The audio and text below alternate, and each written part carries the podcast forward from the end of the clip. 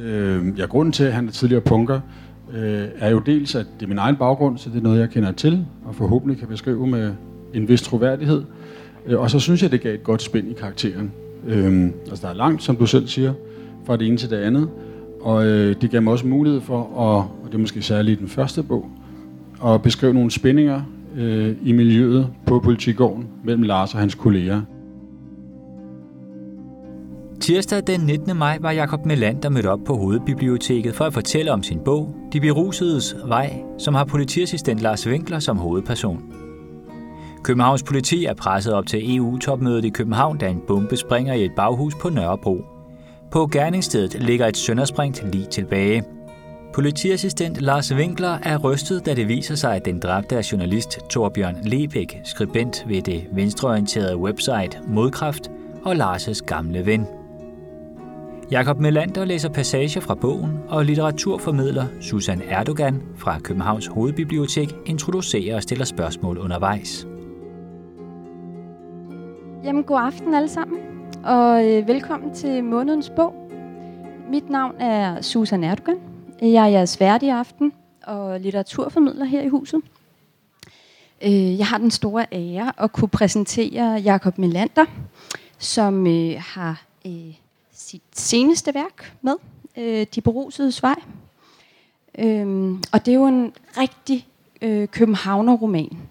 Øh, og til os, der elsker og er så heldige at bo på Nørrebro, øh, så er der virkelig øh, mange godter i, i posen. Øh, romanen øh, har to spor. Et nutidsspor og et fortidsspor, kan man vel sige, øh, som går tilbage til punkbevægelsen i 1980'erne. Og det synes jeg, øh, synes jeg også var øh, øh, fedt ligesom at opleve nogle af de dramatiske begivenheder i fiktionsform øh, selvfølgelig, men øh, ligesom at øh, fornemme de ting, der skete på Nørrebro dengang i 80'erne. Der har virkelig været gang i gaden, må man sige. Øh, men inden vi øh, starter, øh, vil jeg lige sige, at, at vi som sædvanlige podcaster, I kan genfinde øh, øh, podcastet på vores nye og funklende hjemmeside. Men lad os kaste os ud i det. Øh, velkommen, Jakob. Tak. Du beskrives øh, af en anmelder, jeg kan ikke lige huske, hvem det var, øh, som et nyt og funklende øh, navn på den øh, danske og internationale krimiscene. Men øh, det er jo ikke ret lang tid siden, du udgav dit første værk faktisk. Det er jo gået stærkt. Ja, det er, det er to år siden, lidt over to år siden, at Øjesten udkom i januar 2013, så det er rigtigt. Men øh, det kan måske også virke som om, at det er gået meget stærkere, end det i virkeligheden er. Fordi øh, Øjesten øh, skrev jeg første udkast til, og fik jeg faktisk første idé til i år 2009. Så der er jo en lang periode forud, før at den er udkommet. Og første version, ja, måske er det, er det bedre sådan her, første version af denne her, øh, skrev jeg i sommeren 2011. Så den er jo også faktisk næsten fire år gammel. I hvert fald i sin vorden. Og det skulle vi måske lige starte med at sige, at der er tale om en serie med... Ja, det er rigtigt. Med politiassistent øh, Lars Winkler i, i hovedrollen. Øhm, men inden vi... nu foregriber jeg lidt begivenhedernes gang her, fordi øh, jeg har jo lavet lidt research og læst lidt om dig øh, på nettet. Øh, og du har jo lavet mange forskellige ting. En baggrund som musiker, har læst litteraturvidenskab. Øh, jeg har lavet alt muligt. Øh, hvordan øh, hvordan øh, kom du til nu, øh, i den her periode af dit liv, at, at skrive? Øh, Jamen faktisk øh, er jeg vendt tilbage til det, jeg allerhelst ville, da jeg var barn. Jeg ville allerhelst skrive og være forfatter. Øhm, det var noget, jeg gjorde, og skrev en masse ting, som, som øh, enten stadigvæk ligger i skuffen, eller er forsvundet, gået op i røg. Øhm, men da jeg så blev teenager, så kom musikken ind. Og musik øh, virker meget stærkt på mig. Øh, og det kom jo samtidig med, øh, jeg har altid lyttet til musik, også mens jeg skrev, og øh, tegnede også. Øh, men men samtidig med, at, at jeg blev teenager, så var det jo, at der var noget, der hed punk. Og, øhm, og det synes jeg passede perfekt. Altså det var ekspressivt, og det var øh, en eksplosion. Øh, og det passede jo lige til den tilstand, man har, når man er, når man er de der 15-16 år. Øh, så det kastede jeg mig ud i. Øh, og, da og så spillede jeg musik i mange år, øh, og ville gerne leve af det, men det kunne ikke rigtig lade sig gøre. Så vendte jeg tilbage til bøgerne og læste litteraturvidenskab. Så arbejdede jeg med teater, og nu sidder jeg her. Øhm, ja, og apropos punk og, og musik, så spiller det jo en ret stor rolle i øhm, De Brusedes Vej. Øh, titlen øhm, er jo hentet fra et Søren Ulrik Thomsen digt fra øh, City Slang, så vidt jeg har forstået. Det er rigtigt. Ja. Som jo er en ny klassiker øh, fra 80'erne. Øhm, er, der er nogle stemninger i City Slang, sådan set også i Lars H.G.'s musik, som jeg synes, man også kan genfinde øhm, her i bogen. Øhm, og det har vel været noget, du sådan bevidst... Øhm ja, både og. Øhm, det har måske mere været noget, der, fordi jeg er den generation, så er det måske noget, som bare har ligget der, sammen med en masse andre ting også. Ikke? Øhm, jeg tænker ikke, at den måske ellers er så anderledes sprogligt fra de, fra de andre to bøger, de første to bøger. Øh, men selvfølgelig er der nogle ting, altså i og med, at den jo foregår hvor den, på den tid, hvor den foregår, som, som er farvet af det, det er klart. Mm, mm. Nå, men vi skulle måske kaste os ud i og, og tale lidt om øh, øh handlingen og nogle af de øh, karakterer, vi, vi, vi finder i romanen. Øh, og vi lover, at vi ikke øh, røber. skal gøre vores bedste for det i hvert fald. Øh, øh, røber begivenhedernes gang. Men øh, kunne du starte med at fortælle lidt om øhm, øh, rammefortællingen, øh, eller øh, historiens, øh, romanens hoved? Øh? Øh, vi kommer ind i, øh, i historien i øh, slutningen af november. Øh, der skal være et EU-topmøde i København. Danmark skal overtage EU-formandskabet. E det er altså et, et møde, som ikke har foregået, kan man sige. Det havde vi jo sidst i 2002, mener jeg. Øh, men det er altså noget, jeg forestiller mig, der er. Øh, og politiet er på stikkerne, skal ligesom være klar til at tage øh, hånd om demonstrationer og sikkerhed osv. Og, øh, og øh, min hovedperson, Lars Winkler, som har rødder i punkbevægelsen, ligesom mig selv, og som nu er, punk, eller som nu er øh, politiassistent, øh, bliver kaldt ud til et drab på øh, det venstreorienterede nyhedssite Modkraft på Nørrebro, som ligger i starten af Nørrebrogade. Øh, Øhm, der er blevet sprængt en bombe, og der er en, der er død. Og det viser sig, at det er hans gamle ven fra punkttiden, Torbjørn Lebæk, som også er journalist på, på det her øh, site Modkraft. Øh, hans kolleger mener, at øh, han har siddet og fumlet med en øh, brevbombe, som han selv har ville lave, og den er så sprængt mellem hænderne på ham og slået ham ihjel. Øh, og Lars tænker, Torbjørn er en brevbombe, det kan ikke være rigtigt. Øh, der er nok snarere tale om et højorienteret attentat, og det er også, hvad Torbjørns kolleger på modkraft mener.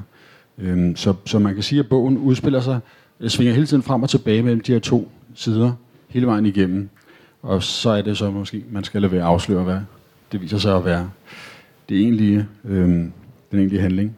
Og samtidig, som du sagde, så er der også et fortidsspor, hvor vi har et tilbageblik til en, en uge i 1984, hvor øh, Lars og Torbjørns venskab bliver sat på spidsen, og hvor Lars endegyldigt siger farvel til punktscenen og tager til, over til sin far, der bor i New York og er amerikaner. Altså noget af det, øh, jeg blev mærke i med det samme. En punker, der bliver panser. Som det hedder i bogen, ja.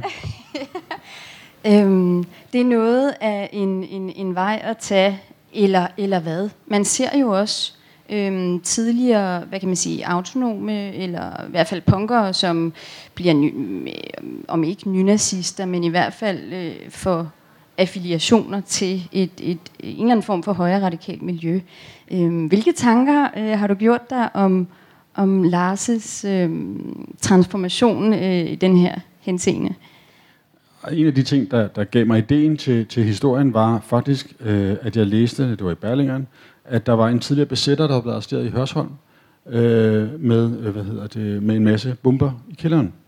Og han var altså medlem af nu af det højre radikale miljø. Det viste sig senere, at det kun var, øh, kun var sådan en kraftig fyrværkeri, så han fik bare en bøde.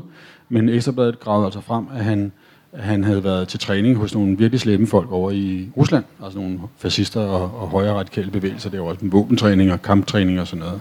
Så han havde altså en ramme af huden. Så, så der har i hvert fald været en, Og så kan jeg jo heller ikke undgå at tænke på folk som Ralf Pittelkov og Karen Jespersen, som har taget turen fra VS og hele vejen over til, til, til det yderste højre. Ikke? Mm. Så, øhm, så det er jo noget, der sker. Øhm, og Lars, øh, ja, grunden til, at han er tidligere punker, øh, er jo dels, at det er min egen baggrund, så det er noget, jeg kender til, og forhåbentlig kan beskrive med en vis troværdighed. Øh, og så synes jeg, det gav et godt spænd i karakteren. Øh, altså, der er langt, som du selv siger, fra det ene til det andet. Og øh, det gav mig også mulighed for, at, og det er måske særligt den første bog, at beskrive nogle spændinger øh, i miljøet på politigården mellem Lars og hans kolleger. Altså, øh, Eva Mark, eller hvad hedder hun, Lisa Marklund for eksempel har jo øh, feminisme og, og kønsdiskrimination øh, som, som en motor i noget af det, der foregår på, på hendes heldindes arbejdsplads. Og jeg brugte så det her. Altså, man plejer jo at sige, at hovedpersoner skal helst være under pres fra i hvert fald tre steder. Ikke? Øhm, og det var så en af de måder, jeg gjorde det på. Mm. Øh, noget andet, man også, øh, eller som du øh, også ligesom kommer ind på, øh, det er det her med, øh, altså udenforstående vil jo tænke, øh, punker, besætter og autonom, altså what's the difference, det er vel lidt fedt. Men det øh, ser vi jo, øh, eller oplever vi i, i romanen, at der faktisk er nogle skillelinjer, og at øh, folk øh, både dengang og nu øh, faktisk ser, øh, ikke opfatter sig selv som værende en del af, af det samme fedt, så at sige. Altså man kan sige, at der jo selvfølgelig er en vis form for øh, komplementær mængde mellem i hvert fald punk og besæt, øh, men der er også klare forskelle. Øh, punk som ungdomsbevægelse øh, definerede jo sig selv i modsætning til dem, der kom før, altså hippierne, og da hippierne på det her tidspunkt, hele ungdomsoprøret var, var ligesom stivnet i en eller anden form for dogmatisk politisk tænkning, øh, så var den, det politiske ikke en vej, man kunne gå. Øh, så, så det blev et, øh, et kreativt oprør, som handlede om musik og tøj, og udtrykke sig kreativt på, på forskellige måder. Øhm, og man på den måde fik nogle ting ud. Man tog, så at sige, alt det lort, man fik hældt i hovedet, og vendte om Man nitter, læder, sort tøj og stridthår og makeup osv. Øhm, og da besæt så kom lidt senere, så var det jo fra starten mere politisk og havde indoptaget noget fra ungdomsoprøret. Øhm, så der var øh, kan man sige, visse overlappningsting, øh, men jo som sagt også skillelinjer de to bevægelser imellem. Øhm, du tager jo også fat i, i øh, eller det formoder jeg i hvert fald, du gør, øh, i virkelige begivenheder og omskriver dem. Øh, jeg tænker på bomben i Søllerødgade, øh, som jeg, du vel er blevet inspireret øh, af. Øh. Jeg læste i hvert fald om den dengang, ikke? og ja. selvfølgelig kan man sige, at det er lidt det samme setup med, er det en brevbombe, han selv har ville lave, eller er det højorienteret terror, ikke? Så, så det der spil mellem øh, venstre radikalitet og højre radikalitet, det fylder ganske meget, og det er jo også interessant at se det i politiets perspektiv, fordi at, ja, det ved jeg ikke om er rigtigt, men at man, de måske... Man har jo i hvert fald ikke rigtig ville øh, anerkende Søllerødgade-bomben, øh, så vidt jeg husker, som værende øh, højre radikal terror. Så der, der kommer du også lidt ind på, på øh, nogle af de... Øh, hvad kan man sige, spændinger, der, der er i, i den polaritet. Øhm, jeg læste i et interview, øhm, at, hvad var det, du sagde? Jamen, altså, punken tog og vendte vrangen ud på samfundet. Det, det var et modbillede. Og det Ja, præcis. Ja, øhm, og det er krimien i og for sig også, måske ikke et modbillede, modbillede men, men den vender vrangen ud på vores pæne... Øh, Ja, altså jeg synes jo, at den gør det samme som punkten. Den er ikke det samme som punkten, men den gør det samme. Den tager hele den her underside, som vi helst ikke vil tale om, og helst ikke vil vise frem, når vi skal fortælle om vores land, og så, øh, og så smækker den det ud over siderne. Ikke? Øh, for en del år siden, så havde vi jo den her øh, turistplakat, altså plakat for at få turister til København, med en politibetjent, der holder trafikken tilbage, så eleverne kan komme forbi. Og sådan vil vi jo gerne se Danmark og de skandinaviske samfund stadigvæk. Og det er jo på sin vis også rigtigt langt stykke af vejen, men, men der er måske begyndt at, begyndt at ryge et par ællinger i svinget. Ikke? Øhm, og jeg tænker, når jeg ser sådan en plakat, så tænker jeg, hvad bliver der så ikke fortalt? Hvad er det så de historier, der ligger nedenunder, som man ligesom skubber lidt til siden? Ikke? Og det er jo så noget med magtmisbrug og korruption, undertrykt begær, seksualitet, stoffer, vold osv. Ikke? Øhm, hele undersiden. Og det er jo krimins materiale, ikke? Fra Chandler og endda før, ikke? Ødipus. Jeg tænkte, du måske kunne læse lidt øh, fra det her øh, fortidsspor øh, fra 80'erne. Ja, jeg vil gerne læse øh, det allerførste kapitel i bogen, som foregår på Dronning Louises bro øh, under en demonstration.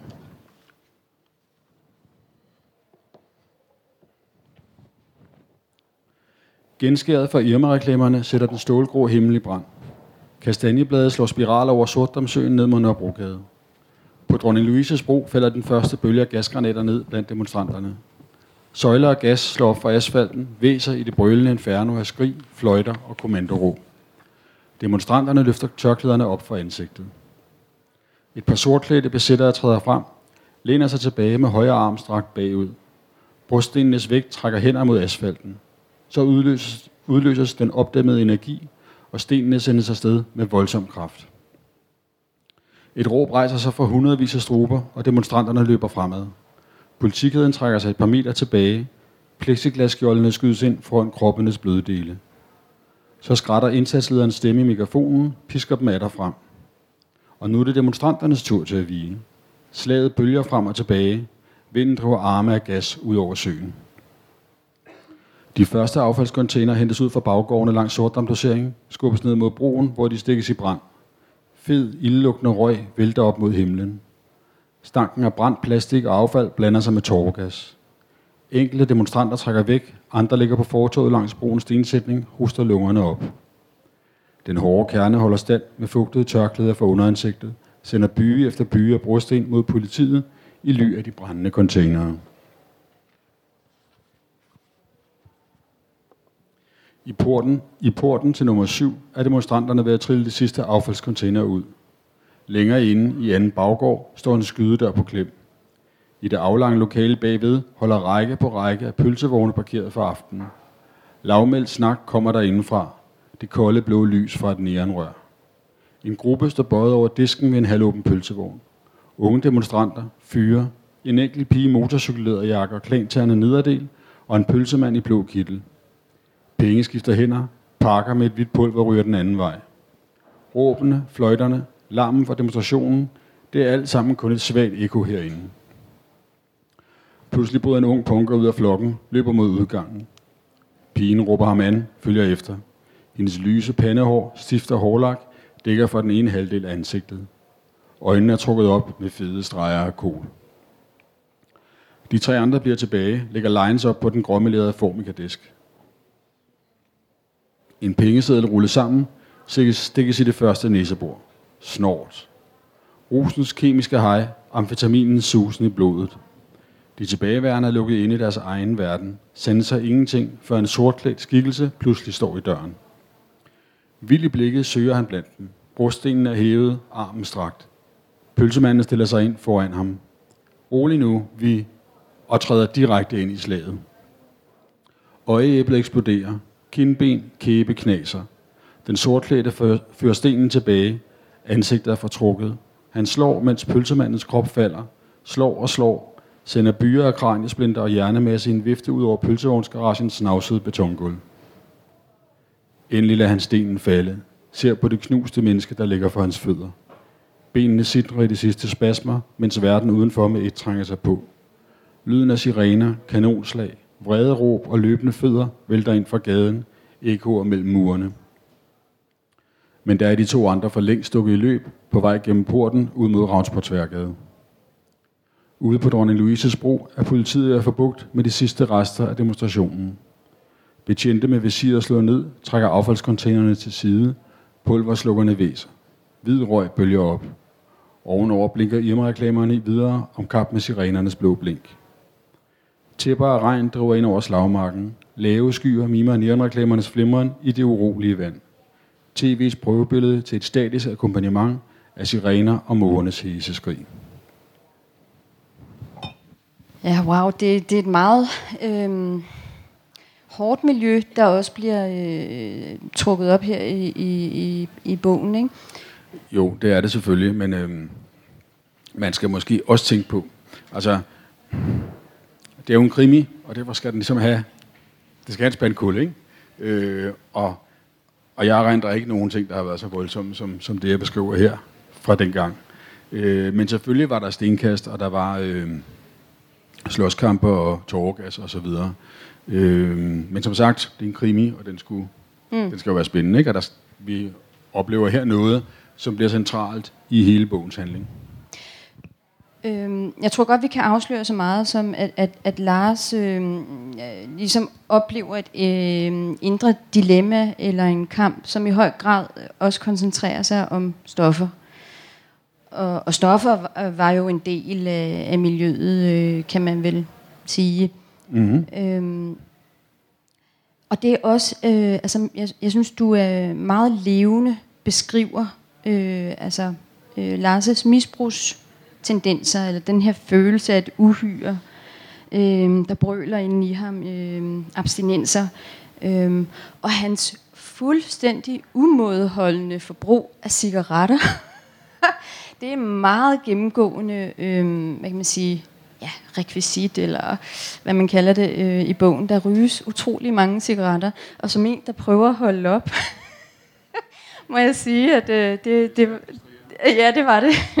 øhm, kan du sige lidt om øh, det her med, med, øh, med misbrugets øh, rolle, den her falderede, øh, ikke falderet, han er jo ikke falderet, men politimanden, mm, der ligesom kæmper med nogle øh, indre dæmoner. Det er jo en klassisk figur i, øh, i mange øh, krimier.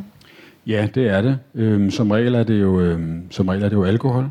Øhm, Mors, øhm, hvad hedder han, Ayn Rankins øh, Reapers, Jo Nesbøs har i Hole, han drikker jo også. Øh, men, øh, men Sherlock Holmes, han øh, initierede jo kokain direkte i venerne, øh, så der er absolut præcedens for det øh, i litteraturen, øh, i krimilitteraturen. Øh, så dels er det jo selvfølgelig en figur, som, som bliver brugt, og dels så, øh, så hører det jo det, altså speed, som det handler om her, hører det miljø til. Øh, der var et bogenummer, der hed Speed of Life, Michael Strunge skrev et digt, der hed øh, Livets Hast, som jo var en direkte oversættelse af det her nummer. Øhm, og, det, og det optræder også, så den sætning optræder i bogen. Øhm, så det var et, et stof, et drug, der passede som fod i hose til tidsånden.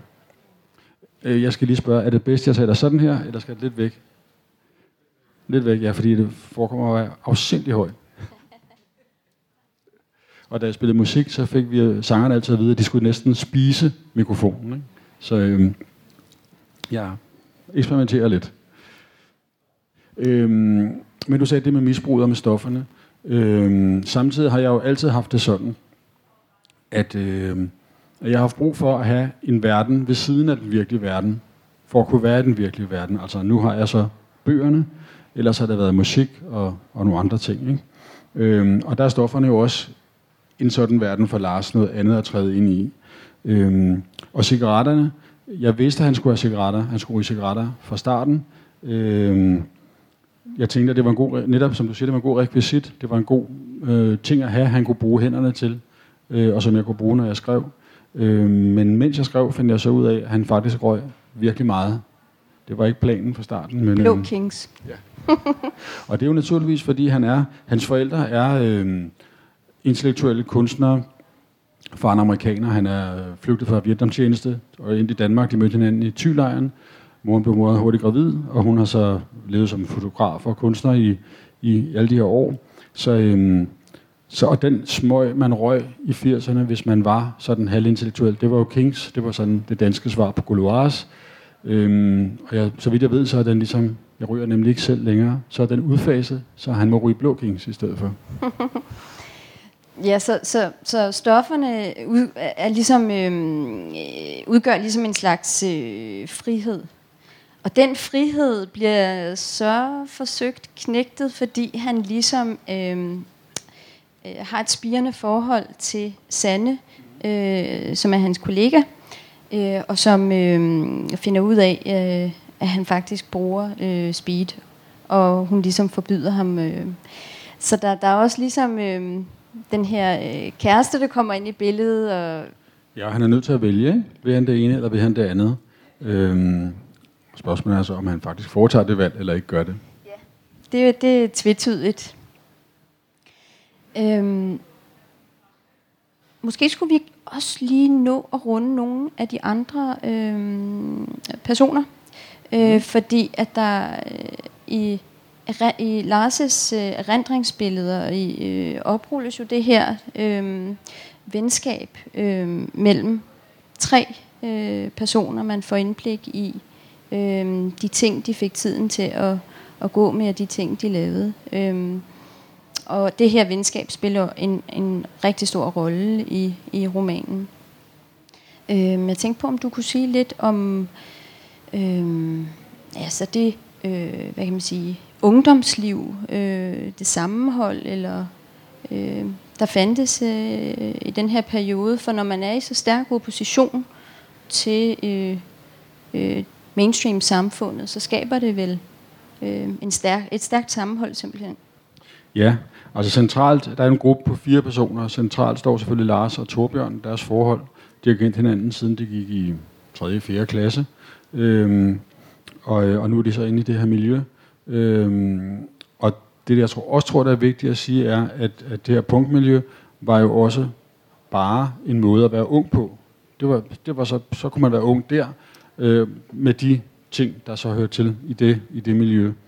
Øhm, og der skal man jo ud og mærke kanten, altså både seksuelt og med stoffer og alkohol osv., og, og i forhold til det omgivende samfund.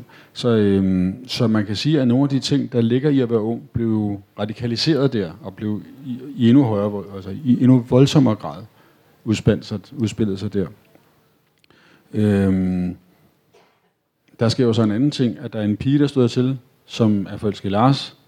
Han er ikke interesseret i hende, men Torbjørn er interesseret i hende.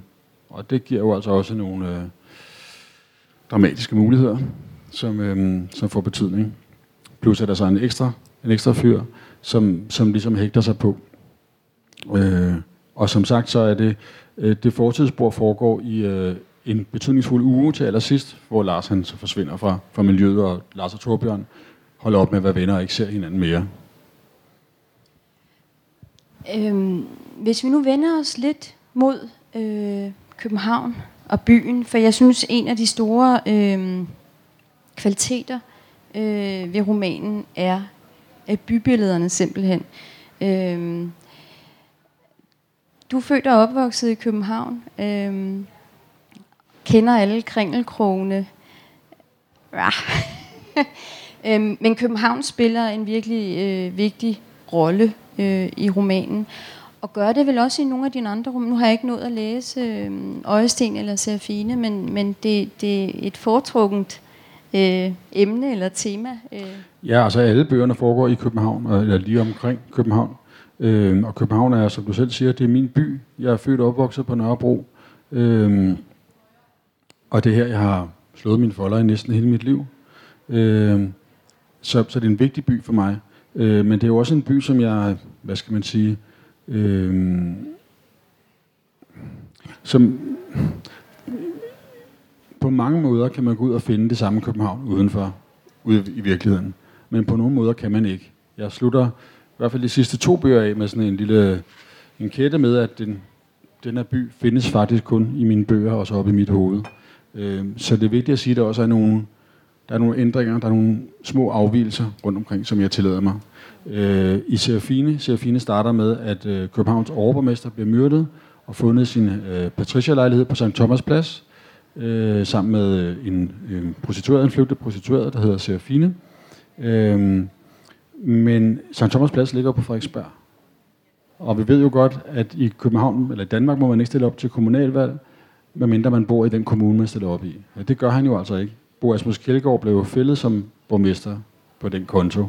Øhm, men det, til, det tillod jeg mig, fordi jeg synes, det passer så godt til ham, at han boede der. Øh, og for mig er Frederiksberg altså en del af København. Jeg håber, at hvis der er nogen her, der bor på Frederiksberg, at de så tilgiver mig, men, men øh, det betyder altså for mig, at det var en del af, af, af det København, jeg gerne ville beskrive. Jeg har helt glemt at spørge, om der er nogle øh, spørgsmål. For I skal endelig... Øh, nu er der nogle, godt nok de der spotlights, som man ikke altid kan se. Øh. Jeg tænker, at du måske har lyst til at læse et stykke mere. Øhm. Nu er det, jeg læste før, det er det, jeg plejer at læse. Nu læser jeg noget, jeg aldrig har læst op før. Så tilgiv mig, hvis, øhm, hvis jeg falder af på den. Han vred håndtaget rundt, gassede op. Kørte udenom en dame i en pink smartcar og gled ind langs kandstenen, Holdt farten. Sørgede hele tiden for at holde fire biler mellem sin scooter og målet, der var på vej ud af jagtvej. August Kro Instituttet placeret på venstre hånd. Mørket lå og lurede under træerne i Universitetsparken. Vinden rev i de orange lille gadelygter, pep langs betonfacaderne. Frakken blafrede om ham. Han skulle have taget et tørklæde på. Længere fremme blinkede bilen af, drejede ned ad Tagens vej. Lyset skiftede til rødt, inden han nåede frem til krydset. Han var nødt til at vente, lade en tankvogn passere, inden han selv kunne køre op over fortoget, forbi to halsnallerede veninder, der trak deres cykler ind mod byen og fortsatte ud mod nordvest. Panikken satte sig i halsen, da han kom ud på vejen igen og op i fart. Hvor var de? Hvor var de? de var vel på vej hjem til ham, men, sik- men sikker kunne man ikke være. Der var alt for mange sidegader, de kunne være drejet ned af. Han tvang sig til at holde sig under hastighedsgrænsen. Det var ikke endnu, han kunne tillade sig at blive stanset af en patrulje. Han kom op over bakken, strøg over Rådmandsgade, før han kunne, før han kunne lændet op. Der var de, længere nede, placerede Irma og værtshuset på den anden side af gaden. Klør dame. Det trøstesløse grågule byggeri langs Tagensvej. Gadelampernes døende, døende lys. Før Haraldsgade og metrobyggeriet blinkede de af, drejede, drejede til venstre. Zigzaggede af de små gader ud på Mimersgade, kørte mod Nørrebro station. Han var tvunget til at våge sig tættere på, ville ikke tabe dem af syne igen. Af Hyldebro over Nørrebrogade lige fra stationen og ind på Lundtoftegade. Han ventede til de var steget ud, belæsset med tasker. Passerede langs rækværket ind gennem den smalle gyde, forbi ringcaféen til opgangen. Først derefter kørte han skutteren op på fortoget, slog støttebenet ned. Satte sig tilbage i sædet, lagde højre læg op på den forreste varme del, hvor han netop havde siddet og tændte en cigaret. Stirrede op mod vinduerne, balkongen på anden sal, mens kulden kryb ind under jakkeærmerne op ad læggene. Han indsede den ikke. De enorme kraner på, metroby, på metrobyggepladsen i silhuet mod lamperne på højbanen. Suset fra trafikken på Nordre Fasansvej og Nørrebrogade. Der gik to minutter, så blev lyset tændt deroppe. Sorte skygger passerede bag vinduerne. Han inhalerede langsomt, lod røgen sive ud gennem næsen. Ignorerede den, svi, den svine fornemmelse over ganen. Snart. Det du læste op, det var fra nutidssporet, og man kan sige, siden øh, 80'erne, der er meget, der har ændret sig. Øh, besæt død ud, til dels levet videre øh, øh, i øh, sådan mere antikapitalistiske øh, grupperinger osv. Øh, men der er en tendens, nu er der gået så mange år, øh, at, at folk begynder at kigge tilbage. Du er en af dem. Øh, Peter Øvig øh, øh, havde gjorde forsøget øh, på at ligesom ville skrive øh, bogen øh, om besætbevægelsen. Øh, men det er så, fortalte du mig lige her, inden vi gik på, det er så ikke lykkedes for ham at ligesom øh, skabe det øh, værk. Øh, tror du, at øh, der vil komme øh, et nyt blik på den her periode i dansk historie? Øh, der har jo været egentlig forbavsende lidt, synes jeg, øh, udgivet og skrevet. Øh. Det handler jo nok om, dels om, at, at det jo dels har været nogle lukkede miljøer, øh, som du selv sagde før, så øh, i og med, at der har været pres på udefra, så bliver der meget tættere, øh, tættere hvad hedder det, relationer i de her grupper. Øh, så vidt jeg kan forstå, så mange af de her folk, der har boet i Rysgade 58 og i Bragesgade og nogle af de andre huse, øh, så er det stadigvæk som en stor familie, øh, og de mødes og taler sammen og har stadig fællesmøder osv. Øh, og jeg kan også godt forstå, at i og med, altså, at øh, der har måske været de her 12-14 voldsomme demonstrationer, og det er jo, hvad man kan se, når man tænker tilbage på det og ser udefra. Men indenfra har der jo været overvis med masser af kærlighed og, og øh, fantastiske oplevelser og sammenhold, øh, som man jo ikke ser udefra. Ikke? Mm. Øh, så selvfølgelig mangler der at være øh, øh, en beskrivelse af det her. Men nu er jeg også selv blevet 50 i år, og nærmer mig måske en eller anden form for voksenhed.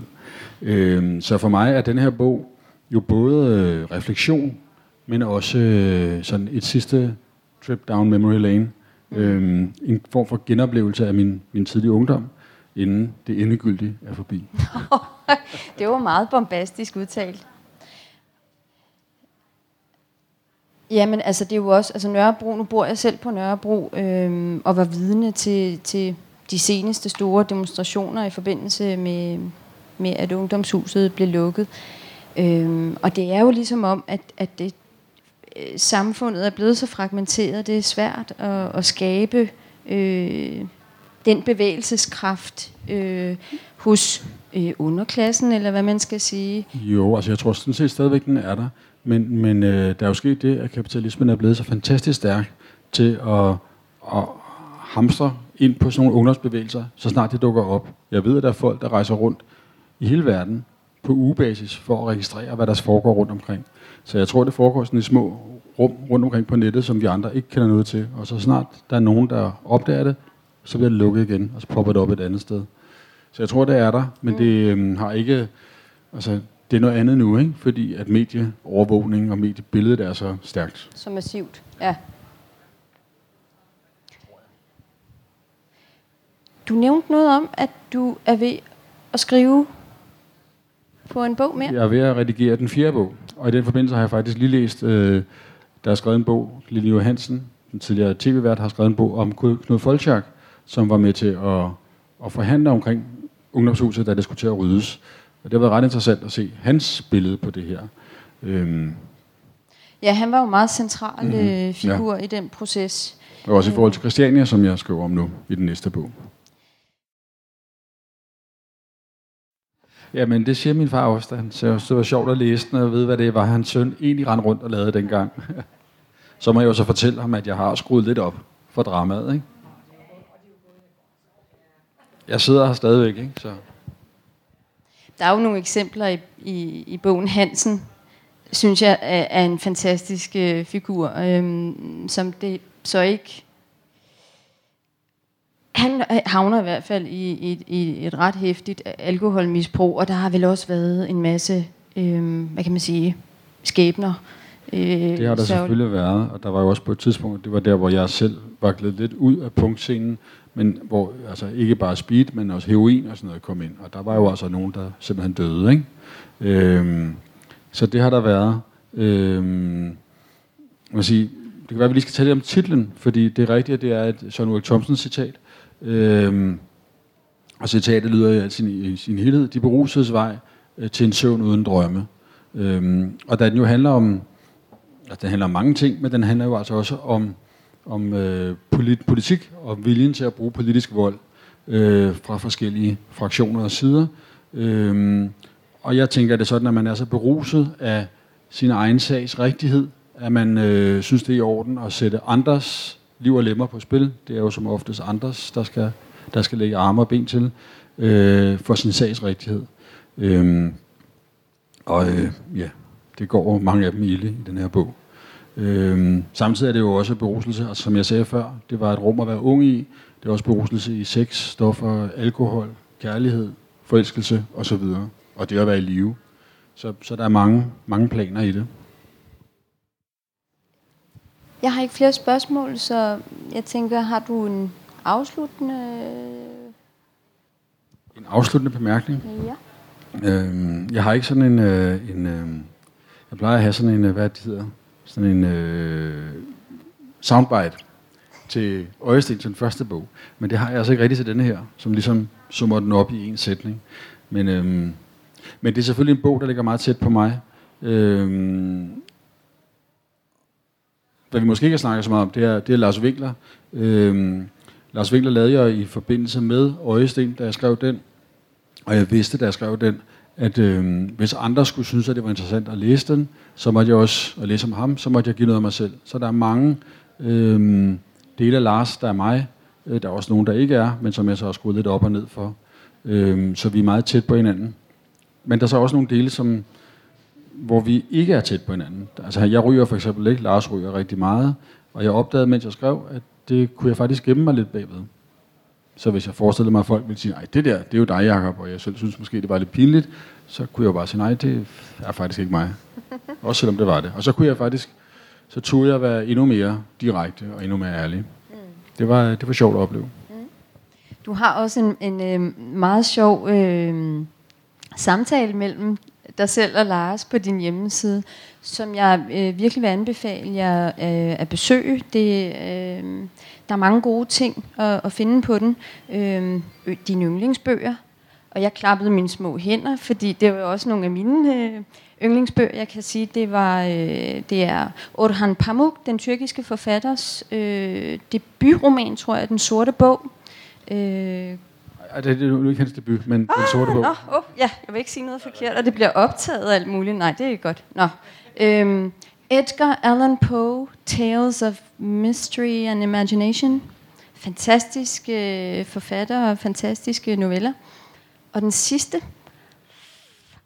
Nu kan jeg ikke huske, hvad jeg har skrevet, men øh, det er nok Shakespeare. Men ellers så plejer jeg at nævne Gottfried Benn, den tyske modernistiske lyriker, som, øh, som skriver helt fantastisk og meget musikalsk. Øhm, musik har jo også stor betydning i alle mine bøger. Øh, her er det jo naturligvis øh, musik fra dengang. Det er Lars Hug, det er øh, Nick Cave i høj grad, øh, men også øh, Postman Per optræder også. Øh, det var øh, godt, du sagde det, fordi det, det undrede jeg mig meget over. Postman Per?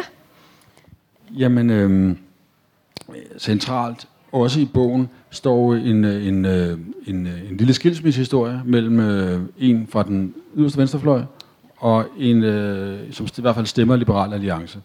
Øhm, og det er måske også noget af det, som, som jeg har lagt ind, som på en eller anden måde skal give en form for håb i alt det her forfærdelige, der sker. Øhm, som skændes om, om et lille barn. Og den her dreng, han læser her på bagsædet af en bil og synger Postman Per. Ja, ja. Yeah kan jeg godt huske, når du siger det. Så endelig besøg øh, Jakobs hjemmeside. Øh, vi glæder os til din næste bog. Og, og jeg vil sige tusind tak, fordi du vil komme her og fortælle om den. Tak fordi jeg måtte. Og tusind tak til jer publikum. Øh, og vi ses forhåbentlig til, til næste omgangs månedens bog. Tak skal I have.